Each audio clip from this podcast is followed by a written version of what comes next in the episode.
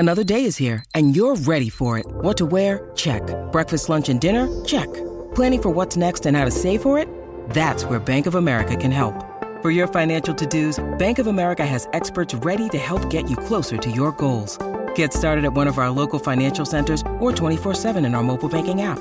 Find a location near you at bankofamerica.com slash talk to us. What would you like the power to do? Mobile banking requires downloading the app and is only available for select devices. Message and data rates may apply. Bank of America N A, member F D I C. When you need mealtime inspiration, it's worth shopping Kroger, where you'll find over thirty thousand mouthwatering choices that excite your inner foodie. And no matter what tasty choice you make, you'll enjoy our everyday low prices, plus extra ways to save, like digital coupons worth over six hundred dollars each week. You can also save up to one dollar off per gallon at the pump with fuel points. More savings and more inspiring flavors make shopping Kroger worth it every time. Kroger, fresh for everyone. Fuel restrictions apply. Welcome into the D N V R Rockies podcast, brought to you by DraftKings Sportsbook.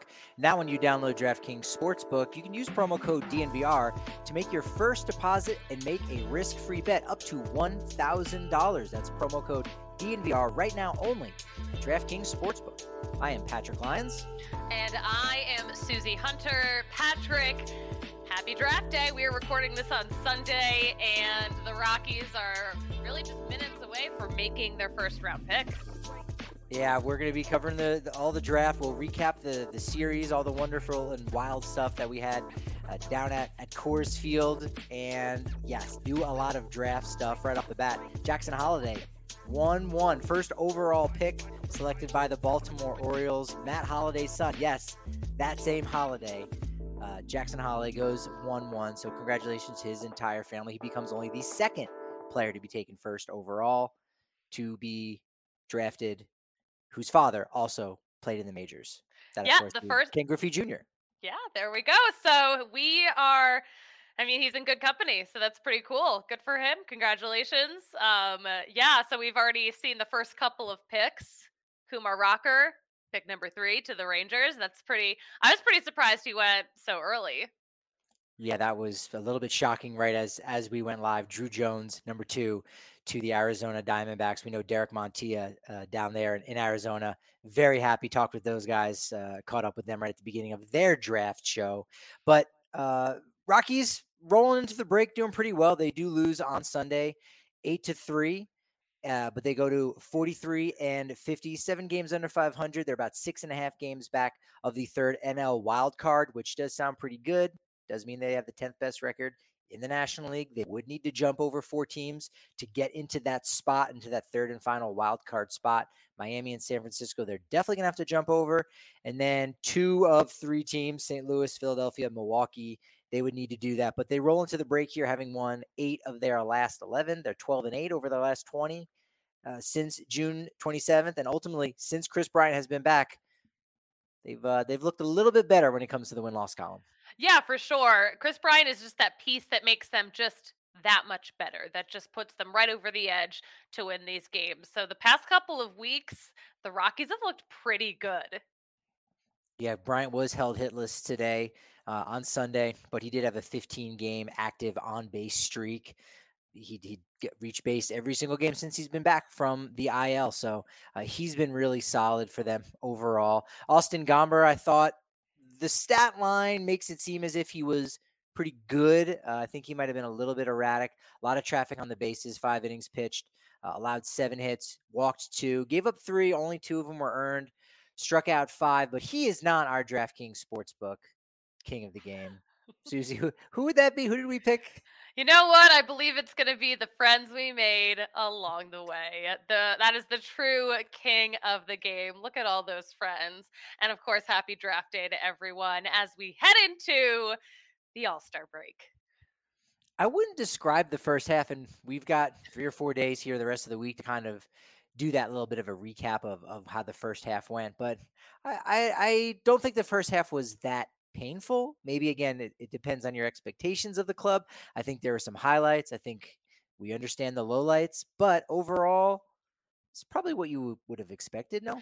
You know what? So the beginning of the season was not painful. It was fun. We had the hot start, and then things got very painful. And now as we're heading into the All-Star break, things have become less painful. So it's like a, it's like a bell curve.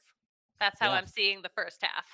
I like that. One of the painful things that hasn't really been much of a topic as of late, the Rockies' defense. It's actually been quite good. We haven't had to talk about it very much. I know uh, going into this game on, on Sunday, I think they'd had the least amount of errors going back to uh, a, a certain date. It might have been that that game against Miami where they they made three or four errors. That was uh, really uh, inexcusable. Uh, Ryan McMahon did make an error, his thirteenth of the season, most in Major League Baseball. But one of the interesting things is some of the de- defensive metrics out there actually are really favoring his abilities over there at third base. He's got five outs above average. It's a really good statistic uh, that's used on Baseball Savant, basically StatCast, right? That leads the team and is tied for seventeenth best with Jay Cronenworth.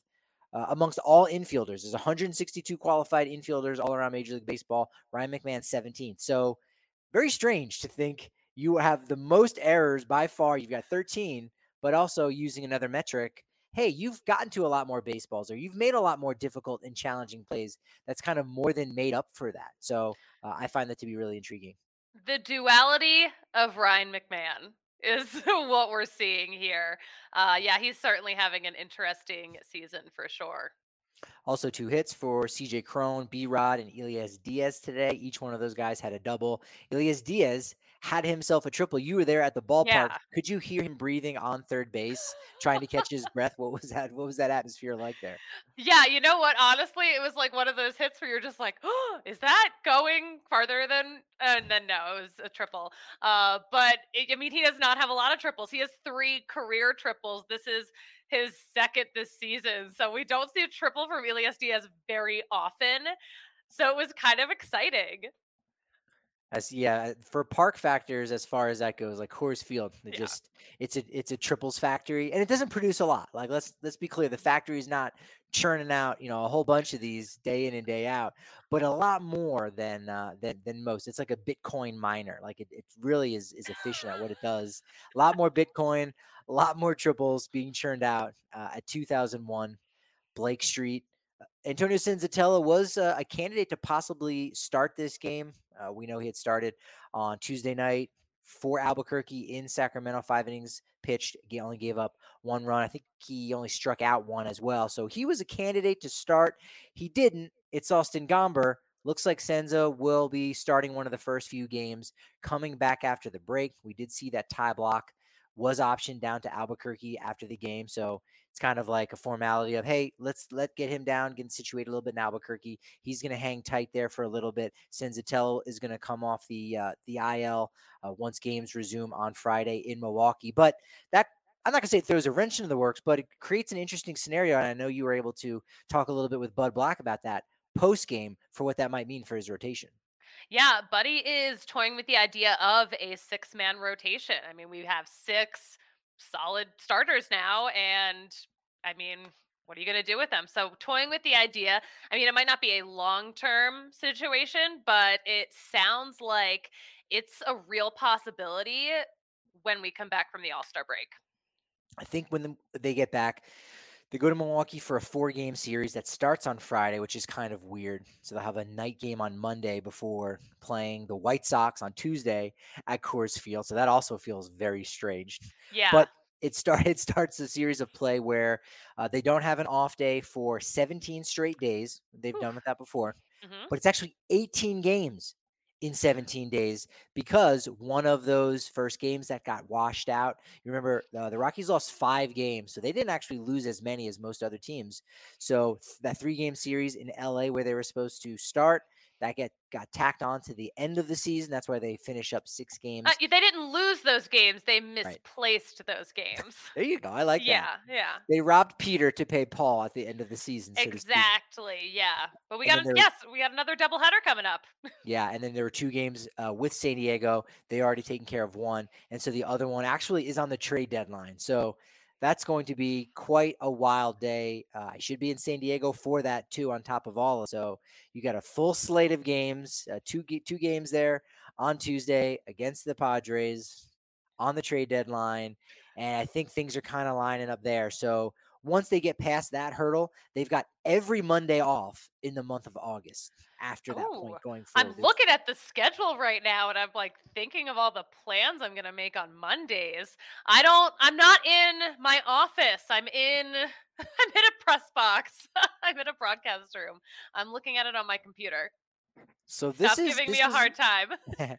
Well, this is a bit of a, of a gauntlet here too, because uh, talking about it last week uh, with Drew Goodman, the fact that they've gotten a lot of their easiest competition out of the way early. So you may like how they're playing now with Chris Bryant back, and you want to maybe say, hey, let's give this a chance. Let's give uh, this full team an opportunity, because they really haven't had all these guys together. Uh, I, I was kind of curious. I think it might've been Saturday's lineup. It was Connor Joe, Chris Bryant, Charlie Blackmon, C J. Cron, Brendan Rodgers, and you go, hey, that's a tight little lineup there, one through five. Ryan McMahon batting sixth. Jose Iglesias, who now, uh, after three-plus months, you're like, yeah, I like him there in a, a, a run-producing spot in the lineup. And maybe you say, you know, this team isn't so bad, but they're seven games under five hundred right now. They've got a lot more tougher competition coming up. They've still yet to play the Saint Louis Cardinals. Uh, as we mentioned, the six games against the Dodgers in Los Angeles, according to Patrick Saunders, those are already, you can pencil them in for six losses. He was kidding, but it is something to to note that that is going to be very challenging. And even before that series, they've got three in San Francisco. So they finish up with nine on the road. They've gotten a bulk of their, their home games out of the way. So they are really going to be up against it. And really this eighteen games in seventeen day stretch is going to mean a ton, and really not even the full seventeen days, because the deadline comes somewhat in the middle there, and that you're going to have to make a choice at that point. There's no secondary trade deadline like there used to be uh, under the previous C B A, where you could slide a guy through waivers and someone else would still get him. You could maybe get a prospect. Now, bottom line, if you want to get something for your players, especially if they're going to be free agents at the end of the year, and you're ultimately going to end up empty-handed, you need to you need to make a move by August second. So uh, we're gonna we're gonna be all over that. It's gonna be interesting. Yeah, August second is gonna be a busy day for us. Of course, the trade deadline has to be the day that we have a scheduled doubleheader. Of course, it does. Naturally speaking, yeah. Naturally, we'll have no shortage of things to talk about. Oh man, we've got no shortage of things to talk about at the D N V R dot com, where now it's only fifty cents for your first month. All kinds of amazing coverage. From the Nuggets, Avs, Broncos, we're doing our things. Can't forget the Rapids. Great coverage of C S U Rams, C U Buffs, rugby, golf, you name it. You also get access to our members-only Discord. Apologies to everyone who's talking about the draft right now. There were a couple questions for Susie and I in there, and so we respond to them as much as possible. Give you guys some insider information when the bar's up and running. You get extra raffle tickets at all of our watch parties, all kinds of price breaks. And hey, if you're ready to go all in right now with that membership to the D N V R dot com, we're going to reward you with a free shirt from D N V R locker dot com. Action never stops at DraftKings Sportsbook all throughout this summer. All your favorite sports. With DraftKings Sportsbook, it's going to help fuel your fan fandom and feel the heat of the season like never before, because we're talking about same-game parlays where there's spreads, money lines, over-unders, and props. Your betting options should be endless. It'll certainly feel endless. And right now at DraftKings Sportsbook, they're giving new customers a risk-free bet up to one thousand dollars. That's right. Seriously, make your first bet up to one thousand dollars, and if it doesn't win, guess what? You get another shot to cash in. It's a two-for-one deal. Can't really beat that. So download the DraftKings Sportsbook app now and use promo code D N V R. Make your first deposit and get a risk-free bet up to one thousand dollars with promo code D N V R only at DraftKings Sportsbook. Must be twenty-one or older, Colorado only, new customers only, minimum five dollars deposit. Restrictions apply. See DraftKings dot com slash sportsbook for details. If you or someone you know has a gambling problem, crisis counseling and referral services can be accessed by calling one eight hundred five two two four seven zero zero. Monday, we got a wonderful live show lined up for four thirty, right before the Home Run Derby. I think we got the times right. It starts at six o'clock, right? Correct, yeah. Starts right at six o'clock. I do want to hop in here for our people watching live. We've, we're only at pick number five in the draft right now. We're, what, forty-five minutes in?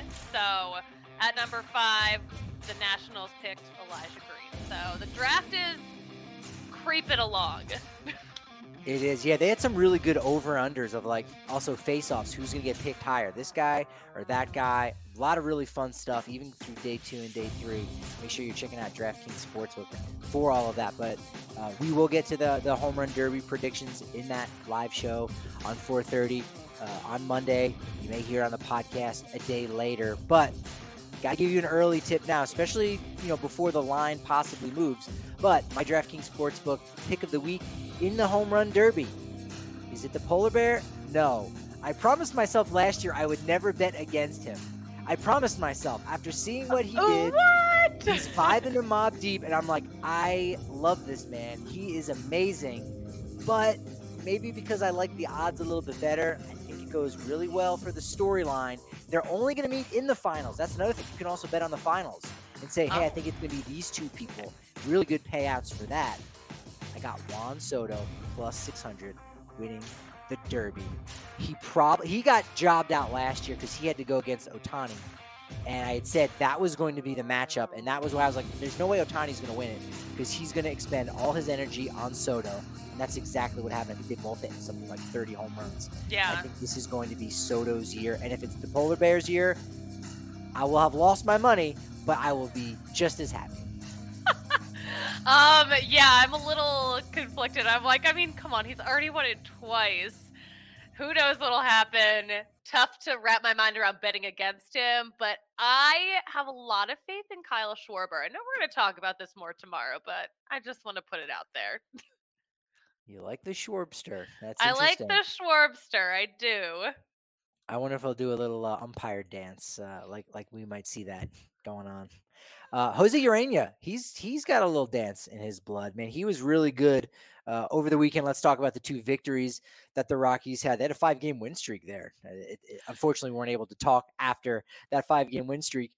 We're talking about it when it got snapped. But Jose Ureña, outstanding in his first win with the Rockies on Saturday. Third consecutive quality start for him. Only fifth Rocky to ever begin his career quite like that. Yeah, no, definitely good stuff for him, for, from him for sure. Um, yeah, and also Saturday night was just so great in general. Chris Bryant went three for three. Um, yes. He's, again, been great since returning from the I L. And, I mean, that five-game win streak is the longest win streak the Rockies have had all season long. So, truly, yeah. It's a hot end to the half. I said this on Twitter, at Patrick D. Lyons on Twitter, and, and I'm sure we probably liked it on our main account, at D N V R underscore Rockies. Chris Bryant is going to win a batting title. He is a very good hitter. I don't. He's not Tony. He's not Tony Gwynn good. He's not Wade Boggs good. He's a very good hitter, and Coors Field helps out very good hitters. That's why they've had eleven batting titles in twenty-nine seasons going into this year. He's not going to do it this year. He's missed too many games, so he's not going to qualify. But since he's been back from the I L, he's hitting three fifty-six, at least before today's oh for four performance. So uh, he's just been really good. And, you know, it's nice to see that his power is coming along a little bit, but I just think he's just going to dominate, spray the ball all around the outfield, uh, and he's he's going to win himself a batting title. Daniel Bard might win himself a, a Fireman of the Year award. He recorded his twentieth save also on Saturday. Seventh Rocky all-time to record at least twenty saves before the All-Star break. And, yes, it is a travesty. I don't know if we should say tragedy. Travesty is it's a better travesty. thing. It's a travesty, yeah. It's a travesty. He's not going to be joining C J. Cron in the All-Star game. But they're still adding people. They added like four more guys today. I don't know if you saw that. So There's like, maybe, eight, maybe there's like eighty All-Stars this year. That's actually like exactly right. Very, yeah. You have a spreadsheet? Is that how you is that how you knew the exact number? That's pretty What good. If I was a secret spreadsheet girl and was just like keeping it as a secret because I didn't know everyone to know that I'm a nerd? Could be. I could see could that. Be. Or I saw a tweet about it. We we nerded out on Friday for Herman Marquez's nine hundredth career strikeout, all of which, obviously, for the Rockies. He said uh, he's he's looking forward to his one thousandth, uh, which would make him the first player to do it. Jorge De La Rosa already has, I think he's got like nine hundred thirty-two, something like that. But he was dominant against the Pirates, which uh, is, is part of his life story. He dominates against them each and every time out. And so uh, nothing new there from him. Yeah, no, love seeing him dominate. And also season high for runs scored, thirty-three runs during the, that four game win streak. Just madness, peak Coors. That's pretty impressive. Yeah, they're uh, that eleven-run victory, thirteen to two. Mm-hmm. Do the math there, right? Uh, trust me, you know, we don't we don't need a spreadsheet for that. Either of us, either of us, we don't need it. But eleven-run victory. It's only the fiftieth time they'd ever won by eleven or more. I was kind of surprised. I actually would have thought maybe the number was a little bit higher, but I guess not. So I, I thought that was interesting. Uh, it was the first time it happened since last August, and only the second time it's happened since twenty eighteen. So uh, that that's that's kind of a rarity that it ha- that that had happened. Cron and Rogers went back to back home runs. First time we've seen that since last September. A drought of one hundred nine games, their fourth longest in franchise history. I'd actually had uh, emailed Rockies P R about this like a month ago, saying, hey, it's kind of been a while. And at that point, it was like the ninth longest drought. I said, okay, I'm going to keep an eye on that. And sure enough, as soon as it happened, went back through my emails as you do, and you figure it out. I was like, yeah, that's kind of a long time that they've lacked that power. I think we talked about it on the show. I think we both made predictions as to what we thought it was. I think one of us said Blackmon, Cron, the other one said Cron, oh, B-Rod. Right. We did have a conversation. Uh, we're going to need to go back into the archives and figure out who was right. I th- honestly, I think I said Blackmon, Cron. I'm gonna, I'm gonna give you the dub on that. I'm gonna give you the dub. Interesting. If you don't want it, that's fine. I mean, I'll take it because honestly, I might have. I feel like I definitely said Rogers because I was like, no, he's coming back in a big way. Um, so yeah, I, I will take the dub. Thank you. uh, wonderful little draft update here coming. Fourth overall, Tamar Johnson. Uh, as Susie said, Elijah Green goes to the Nationals, a guy who at this time last year, uh, it seemed like was a foregone conclusion to go first overall. He was he was the big attraction uh, at the All-American game that took place, uh, I think it was on the Saturday of the All-Star weekend. Uh, so he goes fifth, falls there to the Nationals, and the Marlins take Jacob Berry, a guy that looked like could possibly fall to the Rockies at ten. Still means, still means my guy, Cam Collier, is available. seventeen-year-old played ball at junior college. He's still on the board. We're going to wait and see what happens. Another interesting prospect. Very, you could, you could miss him here. You you could it okay. felt like you probably could have reached out and, and touched him at shortstop. Is that right, Susie? Oneil Cruz, big dude. He's a big he's, dude. He's huge. He's just absolutely enormous. Six foot seven, and he plays shortstop. So imagine Aaron Judge. After he's probably got to go on like a ten day fast. He's got to go on the the Beyonce lemon juice, hot water, and cayenne pepper kind of diet. Incidentally, I did do that once. Long, we're, Sounds we'll talk about terrible. That I, by, by the end, I was just bored of it, but it was good. It, it helped me uh, cut some L Bs. It was an interesting. I don't believe cleansing like fundamentally. So we're gonna talk offline about this. yeah, I, I don't know that I actually would recommend it, but um, but I did I did survive it. He's a, he's he's a little lankier. He's a he's a lanky version of of Aaron Judge, and he's there's just, there's a picture it. Of the two of them together standing next to each other, and it's the first time that Aaron Judge does not look like a giant. He looks like a normal person. It's it's trippy. Last year at the All-Star game, walking behind Aaron Judge, it was kind of painful watching him just because he looked like he had I don't know gigantism. Elephantitis. I don't something where it was like painful. And Oneil Cruz is kind of similar. Like when he walks, I'm like, I feel like his knees already hurt. Like he's he's been in the N B A for at least a decade. Like when I guess when you've got those long levers, like that's that can be an issue. Not an issue for Jose Iglesias, five eleven. So there is there's quite a disparity between those two guys, huh? Yeah, seeing them stand next to each other, it's like, oh, like look, Jose's not a short guy, but like Oneil Cruz made him look short. It was just like in comparison. He's just Oneil Cruz is such a big person.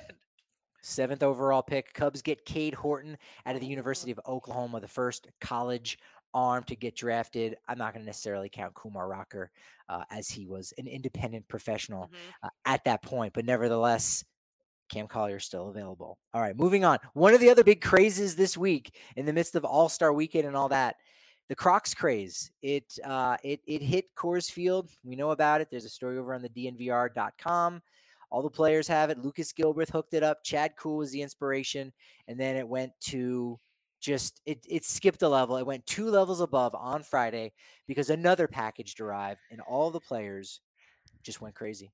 Yeah, the, the gibbets arrived. Um, or I guess they're actually, I think these might be knockoff gibbets. But, uh, but look, are you saying they're fibbits? They might be fibbits. Is that the rumor? Uh, but allegedly. Uh, allegedly. Allegedly. For legal purposes, we are joking. But uh, yeah, Lucas Gilbreth is having a really good time ordering these and like seeing what everyone's picking. So like even over the past couple of days, like they're still like all on a table in the clubhouse. There's still like a ton that are left over that are still available for guys to kind of like pick up. But he was like, oh, look at these. Look at all these Lilo and Stitch ones. Like, look at all of the, like, it was just, it, everyone's still getting such a kick out of them. I'm just happy that the guys are finally decorating their Crocs, because a few days ago they were looking a little bare. They were. They just had the numbers. That was that was on. Nice job by Gilbreth for for hooking that up. But but you're right. Like it was, man. They were look like little kids. I've I've legit never seen the Rockies clubhouse like that. There was like eight of them, all crowded around the table. Brian Servan, I'm pretty sure, was there for about thirty minutes. He had a whole scheme. He went with like the original Pokemon on one of his Crocs. Uh, I I don't know a ton about the Pokemon, but I know enough to remember it was Charmander, Bulbasaur, and Squirtle. I guess those are the three O G Pokemon. I, I don't know that I can necessarily make that sound cool. And then, and then once he went back to his locker, he talked with Carlos Estevez for ten minutes about Pokemon. And then Estevez, ten minutes after that, was scratched from the game and scratched from the roster. He had to go witness the birth of his second daughter. So it was like, wow, that's, you're going from talking about Pokemon to, hey, I got to get to the hospital because I'm going to be a dad again. What a whirlwind. Friday was an absolute whirlwind, but that's nice to see. You know, I, it's been like a lot of roller coaster up and down this season, so it's nice to see just some pure joy in that clubhouse. It was, and they were like, oh, hey, this one would be good for you. And someone gave uh, gave one that looked like Luigi to Robert Stevenson because he's got the mustache now. Oh, my God. Uh, so here's my question. Here, actually, this here's a question. Did okay. Robert Stevenson like the Luigi emoji given to him, or did he not like it? Um, wait, do you know, or do you want me to guess? I know, I was, I was there. Oh. I, I have the answer. I, I would assume was like yes or no. I would assume he liked it because he chose to have a mustache, and I think that he has a good sense of humor about himself. Am I right or am I wrong? You are wrong. However, that's the exact same take I would have had. His response was, ah, kind of more of a Mario. He was bummed that he didn't get the Mario vibe. He got a Luigi. He got the second. He got the also ran. So he was kind of like, no. It, so he he he liked the sentiment, I think. But he's like, yeah, but but Mario. That's the guy. That's um, me. I'm a Mario. Now I'm not a Luigi. This has like very much brought out the inner child in all these guys, because that's oh, like yeah. very much a kid thing to do. I think Hilliard and a couple other guys.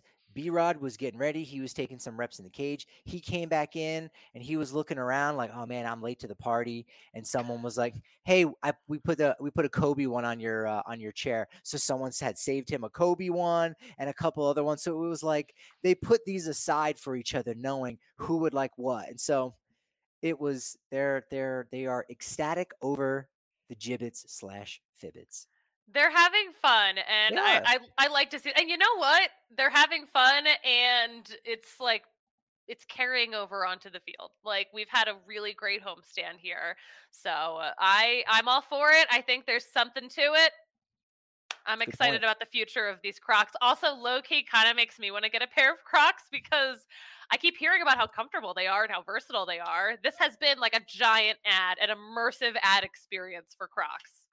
The Crockies are uh, they're they're seven games under five hundred, but since they've been the Crockies, I think they've got a winning record. So uh, that okay, that kinda works. Actually, yeah, start a spreadsheet on what their record is from the time they became the Crockies through the rest of the season, and we, we'll see we if we need they to... needed something.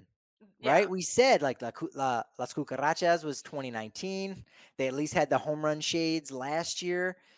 And so now I think they're going with the Crockies thing. And I I don't know how they can like bring that on the field. That's more a behind the scenes thing, but mm-hmm. they'll figure it out. I don't I don't know if Crocs makes any uh, baseball equipment. They have to get some special.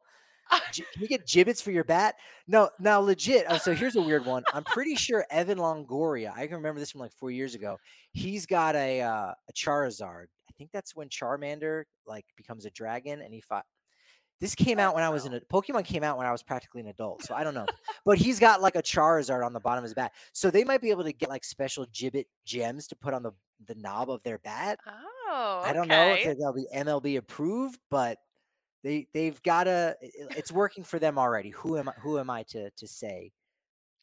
Whatever they're, yeah, whatever they're doing right now has been working for sure. I mean, Sunday aside, I mean, they've been doing well. Yeah, no, it's, I love that kind of swag. Uh, it's the kind of swag that you can get only at foco dot com, F O C O. Kind of like Fort Collins here, right? We're talking local companies. Uh, keep the celebration going from the Stanley Cup Finals. By the way, did you forget the Avs are the best team in all of hockey? They continue to make a bunch of transactions. It's another reason why you got to make sure you're checking out D N V R Avalanche, because they are running it back. They've resigned a lot of their most key players. It's exciting, and FOCO is helping you keep that celebration alive with the twenty twenty-two Colorado Avalanche Stanley Cup champions merchandise. Their collection features everything from apparel like shirts, hats, accessories, player bobbleheads. They got a cool Joe Sakic one that's out there. Look, you, you can get covered head to toe over at foco dot com. You can also click the link below in our YouTube description if you're not watching it on YouTube. Make sure you head over to the D N V R Sports channel so you can see all of our wonderful graphics and uh, and different things that Kale's doing behind the scenes for a fully immersive experience. Use code D N V R for ten percent off all non-presale items when you go to foco dot com. That's code D N V R for ten percent off. And hey, if you want a little uh, chance to get something even more than just a bobblehead, but something that also is going to make you think of the green that the Rockies wore today. Uh, it was a green pants day. Head on over, check out our friends at Colorado Golf Association, because they've got an awesome raffle going on right now for all the golf fans out there. They've got a dream golf vacation raffle. You got a bunch of different options, like going golfing over there in Maui at Wailea Blue Golf Course, Whistling Straits. Uh, you, you got Palm Beach Golf Tour, as well as a five thousand dollars gift card to Bandon Dunes. So check all of that out. Uh, that's going on. I think today might even be one of the last days to be eligible to win Uh, an early bird prize of a V I P experience at the two thousand twenty-two B M W Championship. All proceeds of this goes to the C G A community programs, uh, which include Youth on Course and the Solich Caddy and Leadership Academy. Uh, that really helps some underprivileged folks get some time on some of these amazing golf courses that you and I already love. Let's pass it down to the next generation. So head to colorado golf dot org to get your tickets today. Susie, Patrick, without fail, your transitions are just absolutely seamless. Well, C J. Cron is going to transition over to Los Angeles since he is an all-star. And there we go. Be, he's going to be doing it in style, because uh, word on the street is he got a uh, he got himself a, a jet. He's going all out, as he very much should, for his his first all-star appearance. And the reason I bring this up is not just to say, hey, look, here's what uh, these guys are doing behind the scenes to pull back the curtain. It's to point out how good of a guy, how good of a heart C J. Cron is, because he's not just hooking himself up. He decided, you know what? I'm going to place a call over to the Pirates clubhouse and see if their guy wants to join me, so it can be uh, an experience we share together. So David Bednar, he also is going to be jumping on this uh, special flight to Los Angeles, where uh, they're both going to be all-stars and are going to be treated like all-stars for the next couple of days. So I thought that was really, yeah. really classy of a move by Mister Cron. I like it so much. I just love the idea of them, instead of carpooling, they're jetpooling to the All-Star game. I, it's great. I mean, it, also, it makes so much sense, though. I mean, they're both in the same place. I hope they have a really fun plane ride. I'm also muted. super excited. I'm also super excited for for Tyler Anderson, who, former Rocky, was also added to the All-Star team in the National League. So uh, it's really cool to see uh, him shine here. Like, uh, you know, he did a lot for the Colorado Rockies, but the numbers get skewed when you pitch at Coors Field. Uh, not even so much because of the home runs, but because of all those base hits that fall in. And it's, it's death by a thousand s- singles, right? It's like death Ooh, by paper cuts. Yeah. It's what, it's what it's like. And so uh, he never got a chance to to shine and uh, be an All-Star there, but uh, happy for him now. And uh, he probably doesn't have to travel very far. He's already in L A, so that kind of works out really nicely uh, for him and his family. So congrats to Tyler Anderson. Yeah, it'll probably take him as long to drive to the park. It'll probably take him longer to drive there than C J. Cron and David Bednar's private jet flies there. Yeah. Just about. Well, depending on the traffic. You never know. I know. I'm saying, like, the traffic, it'll take it'll take Tyler Anderson longer. That was the joke. Yeah, yeah. There we go. Jokes are always funnier when you have to explain them. Uh, I'm crushing it right now. Brooks Lee going eighth to the Minnesota Twins, a player who this morning, as of this morning, was the odds on favorite to go first overall because it seemed as if the Orioles were going to try to cut a deal with a player. Uh, we'll talk about that here in just a second because, as we know, we, we talked about it a little bit last week, why the M L B draft is so much different than all the other ones. But do want to also give a shout-out to Zach Veen, the lone representative for the Rockies. Ezekiel Tovar should have been there, had the groin injury, so unfortunately uh, wasn't able to play. But uh, Zach Veen looking fantastic. What did, first off, what did you think of the uniforms that were worn by uh, the prospects in the futures game for the A L and the N L, Susie? You know what? I thought they were super different and they're a little wacky, but I actually like them a lot. They're very, they're very L A. They're very Hollywood. Um, the Dodgers graphics packages are like pretty out there. So I was like, you know what? This is just as out there as what they do at Dodger Stadium. So I actually, I actually like them. I actually yeah. like them a lot.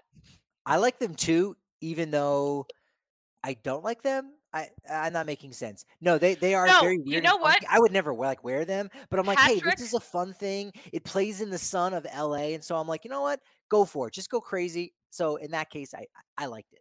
I have a theory. I have a theory about fashion that I don't talk about a lot, but whenever I see high-end fashion, there's always something a little ugly about it. So I just like have this theory that all the best fashion has something a little ugly about it. And I think these uniforms kind of fit into that. Colorado fans know about the Patrick Waugh, Larry Walker jersey, the Royker, where it's half Avs jersey, half Rockies. That's kind of what it's like, but at least these colors went. They flowed together. Mm-hmm. And Zach Veen, I guess, uh, got some really good intel because he played off on that kind of half jersey look with his cleats. So yep. He had one that was yellow.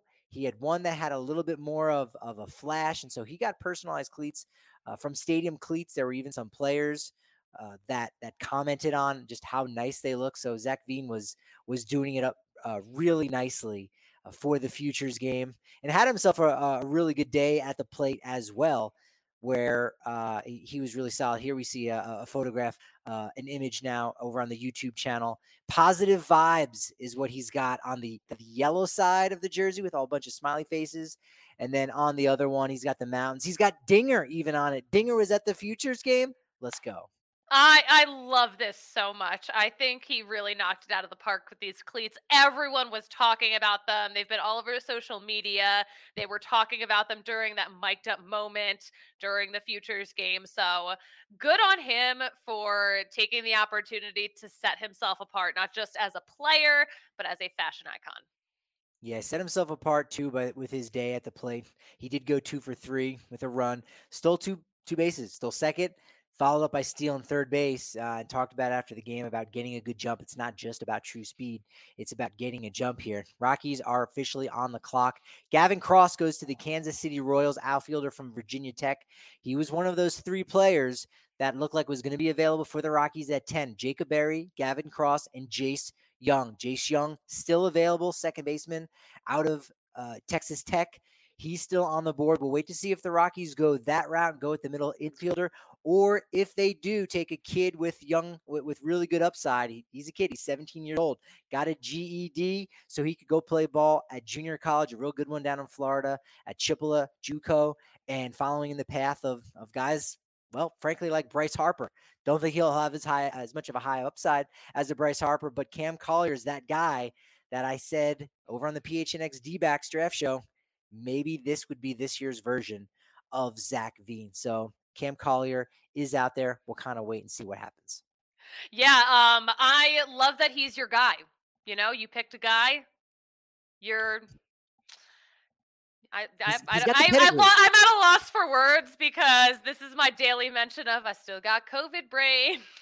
Look, he's got the pedigree. Jackson yeah. Holliday goes first overall, and you say, "Yep, son of Matt Holliday." Druw Jones goes second overall, son of a guy that I think will eventually get in the Hall of Fame.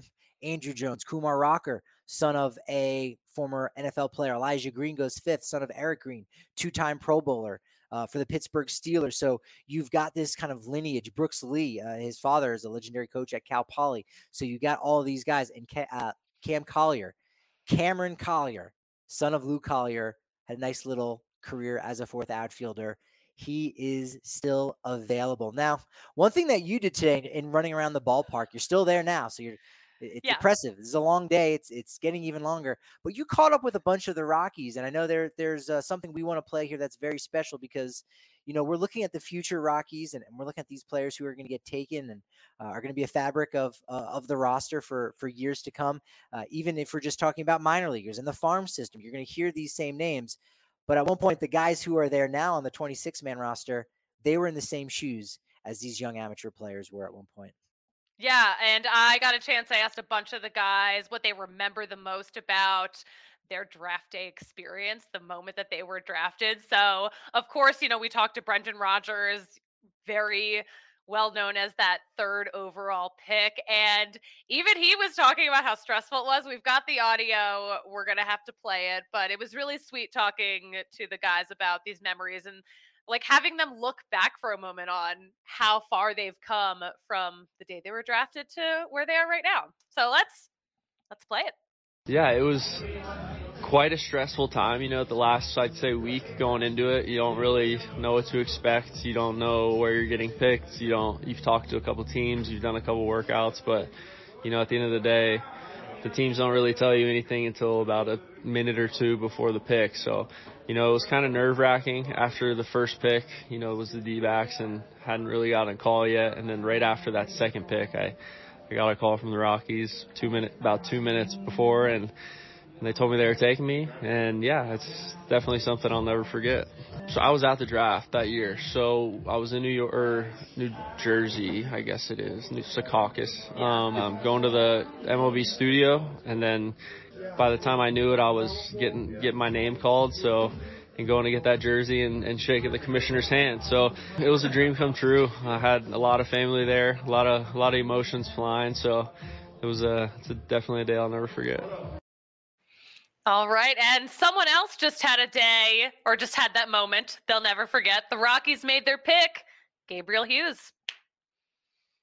University of Gonzaga, a player that I had seen linked to the Rockies in, a, in one of the last mock drafts that came out on Sunday morning, but it was actually as their thirty-first pick.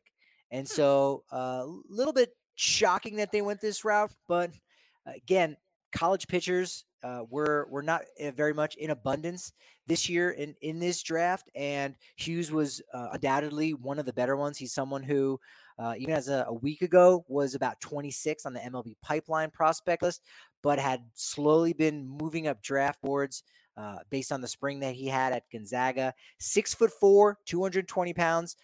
One of the things that he, uh, one of the boxes he checks off for the Rockies that's very similar to what they've done, they're going with a younger college arm. We saw that with Ryan Ralston, where they drafted him, and he was only twenty. He was one of the younger college-eligible pitchers. So uh, the Rockies like those younger guys. And so Gabriel Hughes is that guy at number ten.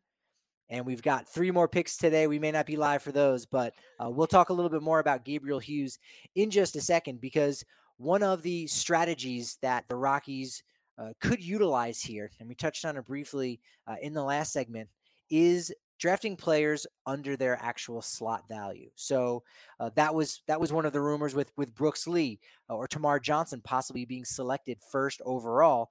Uh, Brooks Lee ends up going eighth, and you say, well, how could he possibly go first? And he ends up eighth. That seems like a big difference. But the deal is, if you draft a guy, you might offer him uh, less money than what that slot is scheduled to go for, what it is allotted for. So perhaps Gabriel Hughes is is waking up Sunday morning and saying, all right, I might be selected, you know, twenty-six like M L B pipeline thinks, or maybe I'll go a little bit higher like twentieth or nineteenth. Well, how much money would that give me? All right. That's that's kind of the number I have in my head. Well, the Rockies could call and say, you know what, we're going to give you a little bit more than what the eighteenth or nineteenth pick is going to go for, but we're going to take you tenth. He's going to say, yeah, I'd love to be taken tenth because I'm going to get that money guaranteed rather than chancing it and possibly falling back even later. So he says, yes, I will take less than what that slot is worth. Rockies give him that money, and then they can pocket that additional cash for that slot. And now maybe at picks number thirty-one or maybe uh, pick number, uh, I think it's thirty-eight, they could go and take a high school player that's leaning heavily towards college and say, hey, you know what? We'll give you a little bit more. I know you weren't taken in the first round, but we will give you first round money, even though we're drafting you in the second round. Mm-hmm. So again, we'll kind of wait and see what the Rockies strategy is overall, but uh, Gabriel Hughes is that pick. And the Rockies, the reason why we bring that up is because they've got that flexibility. They've got the fifth most amount of money in all of baseball going into this draft, thirteen point six plus million dollars in the bonus pool. So again, that allows them a lot of flexibility to, again, maybe not take the best player on their board. It's what they've traditionally done. It's what Bill Schmidt continues to say.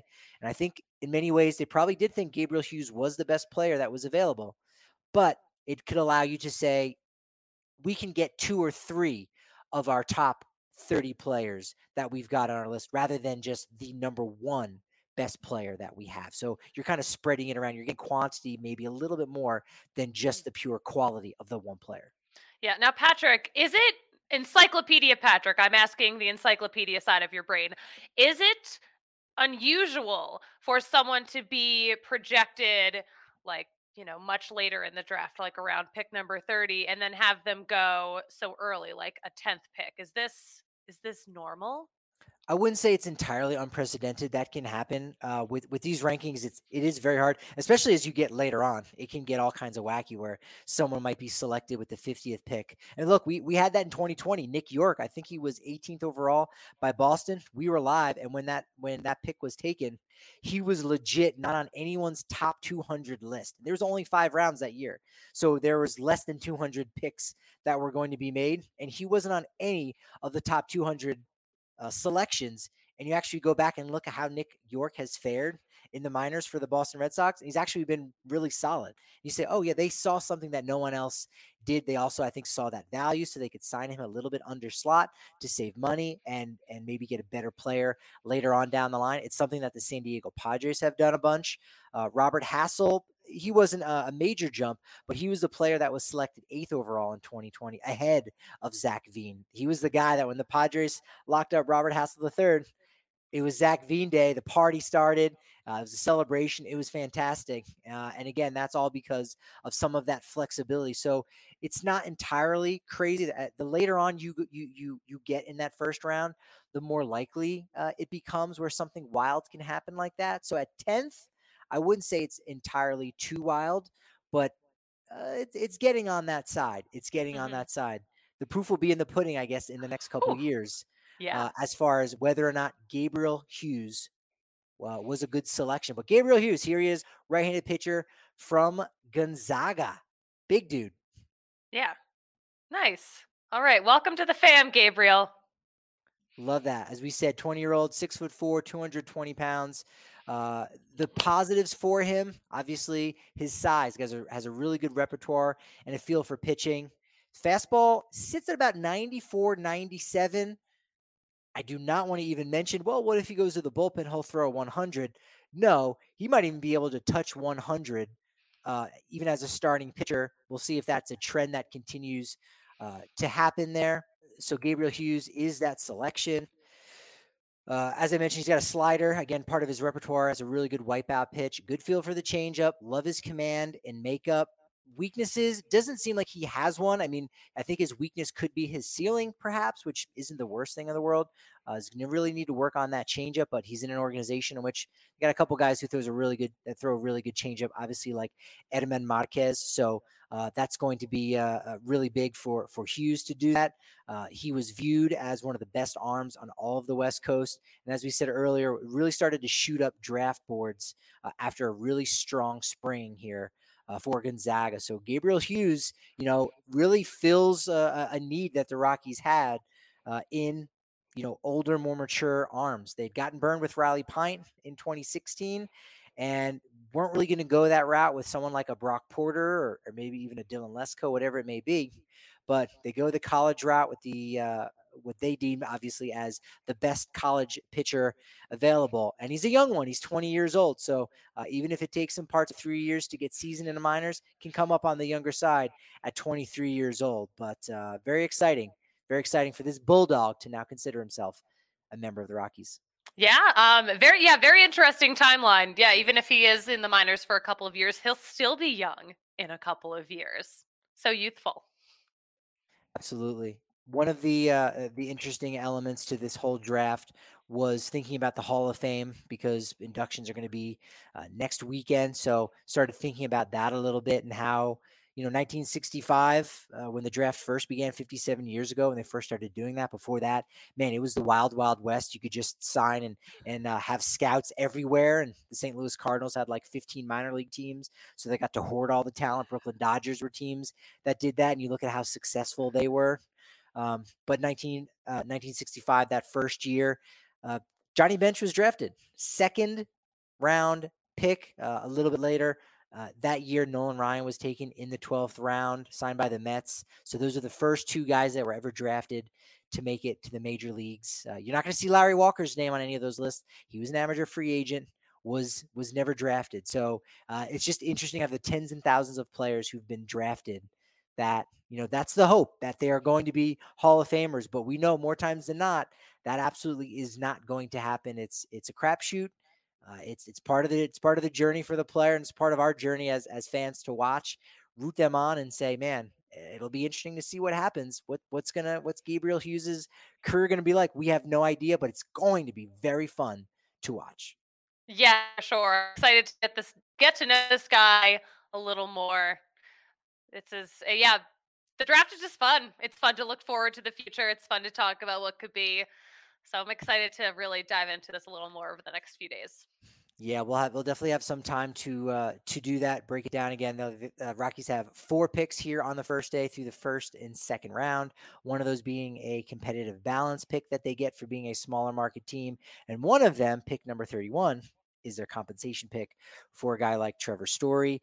Obviously, the narrative for this, this poor guy's career. And I say poor because what'll happen is he's going to get selected thirty-first overall, and everyone's going to say, oh, this is the guy. So you're trading Trevor Story for this kid over here, and let's see what happens. Let's see if it works out. Let's have them have a face off. And it, it's not necessarily fair. Uh, but nevertheless, we'll, we'll have all of that covered. Uh, we'll talk about maybe what the, the Rockies could have done. eleventh overall pick, Kevin Parada out of Georgia Tech. Uh, goes eleventh. He, of course, being a catcher. The Rockies, they got a pretty good catcher in their system right now, and Drew Romo. Hunter Goodman is there. And so uh, Rockies don't necessarily draft based on need. They're drafting for the best player. So Gabriel Hughes, better than Kevin Parada. Again, we're going to have to wait and see. It's going to be exciting uh, following these minor leaguers. It's going to be fun uh, following along with uh, the rest of this draft, the Home Run Derby. We're doing our own own thing. Uh, yes. On Monday as well. And we'll, we'll talk about that on, on Monday's show, the Derby, the, uh, the All-Star game. And I mean, it feels like there, there should be some downtime here, right? But it's going to be anything but that for us. And, uh, and that's not a bad thing. Yeah. You know, it's so funny. People here at Coors Field today are like, oh, Susie, what are you going to do with the All-Star break? I'm like, I don't have a break. I'm like, I won't be here, but we don't have a break. We're going to be busy. We're going to be pumping out podcasts. We got a home run derby tomorrow that I cannot wait for you guys to see. We're going to have a good week. People are saying, wait, a home run derby that you can't wait for us to see? I mean, we're just going to turn on our T V. Well, we're talking about a different kind of home run derby. No, we, we got one. It's right, going to be better. It's going to be better. It's going to be better. That's why you got to make sure you're following us on all platforms. On Twitter, we're at D N V R underscore Rockies, and I'm at Patrick D. Lyons on Twitter. I am at the Susie Hunter on every single platform. And you know what they say about momentum? Well, it is only as good as your next show. So we'll talk to you tomorrow.